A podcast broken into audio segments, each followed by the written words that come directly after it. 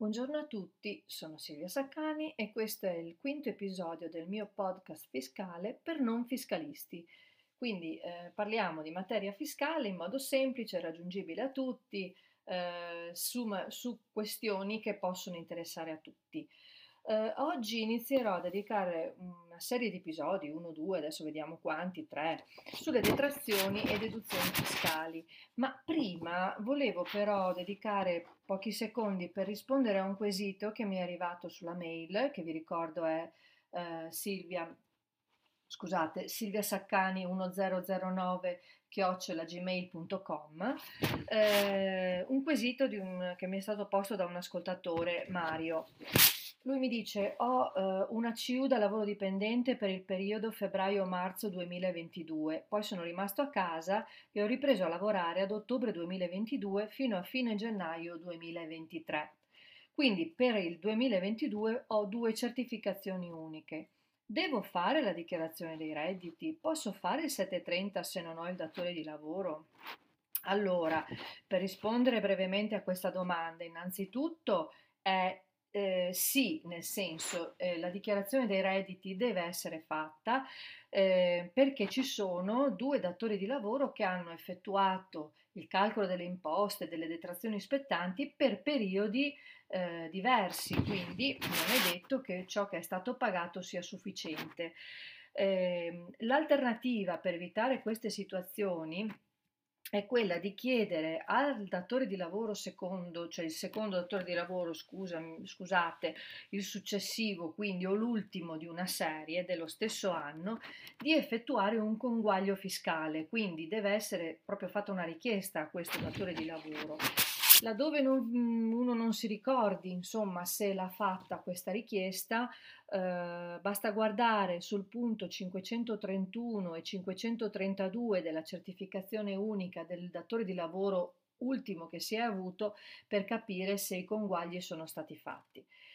E per rispondere alla seconda domanda, cioè se posso fare il modello 730 anche eh, senza il datore di lavoro, come ho già detto nel mio podcast dedicato, sì, va presentato all'Agenzia delle Entrate senza sostituto di imposte, sarà l'Agenzia delle Entrate stessa a effettuare eh, i conguagli e i conteggi delle imposte.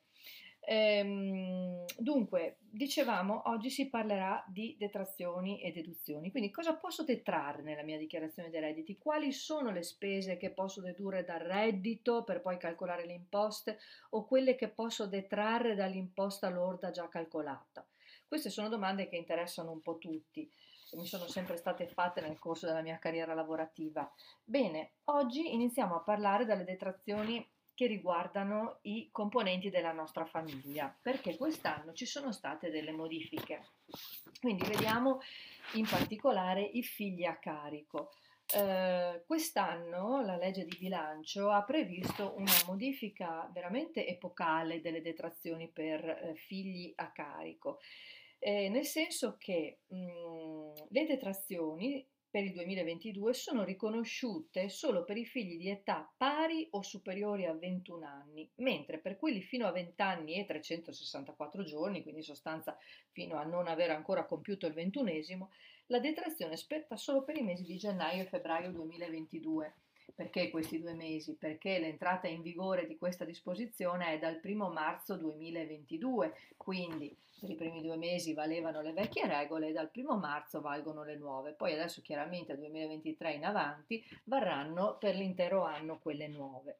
Quindi dal 1 marzo 2022 non spettano più le detrazioni per figlio a carico, maggiorazione per figlio a carico di età inferiore a 3 anni, maggiorazione per figlio disabile, maggiorazioni di 200 euro per ciascun figlio a partire dal quarto, eh, l'ulteriore detrazione, eh, mi ricordo, dei 1200 euro annui per chi ha almeno 4 figli. Quindi ecco, diciamo tutto questo non spetta più perché è entrato in vigore il cosiddetto assegno unico universale. Prima di vedere che cos'è, guardiamo invece quali sono le regole che non sono variate rispetto ai figli a carico. I figli restano a carico se hanno percepito un reddito complessivo fino a 2.840,51 euro, che sono elevati a 4.000 se i figli sono di età non superiore a 24 anni e le detrazioni sono riconosciute mensilmente a partire dal mese in cui si sono verificate le condizioni di spettanza e terminano nel mese in cui le condizioni di spettanza sono terminate. Quindi l'assegno unico universale che cos'è? Come funziona? Innanzitutto viene erogato dall'INPS, ma su domanda, su domanda dei genitori o di, di uno dei genitori, di entrambi i genitori o addirittura del figlio stesso laddove eh, sia già maggiorenne. Naturalmente però poi in questo caso l'assegno unico viene erogato direttamente al figlio. Viene quindi fatta un'erogazione mensile, indipendente per cui dalla dichiarazione dei redditi, per un importo che dipende dall'ISEE familiare a un minimo di 50 euro al mese, cent- eh, un massimo di 175 per il figlio minorenne e un minimo di 25 euro e un massimo di, c- di 80, 80 scusate, per il figlio maggiorenne. Poi l'importo può subire tutta una serie di maggiorazioni anche importanti per famiglie numerose, per indigenti o per portatori di handicap. Ecco, diciamo che queste sono un pochino le... Eh, le disposizioni eh, nuove che riguardano questa situazione. Mm, a questo punto io mi fermerei e vi darei appuntamento al prossimo episodio con altre detrazioni o deduzioni eh, dal reddito. Eh, io sono Silvia Saccani, spero di essere utile con questi miei podcast e vi invito, se avete degli, dei quesiti, a scrivermi, come vi ho detto prima, a silviasaccani1009 chiocciolagmail.com. Vi saluto tutto, tutti chiar- eh, caramente e ciao ciao.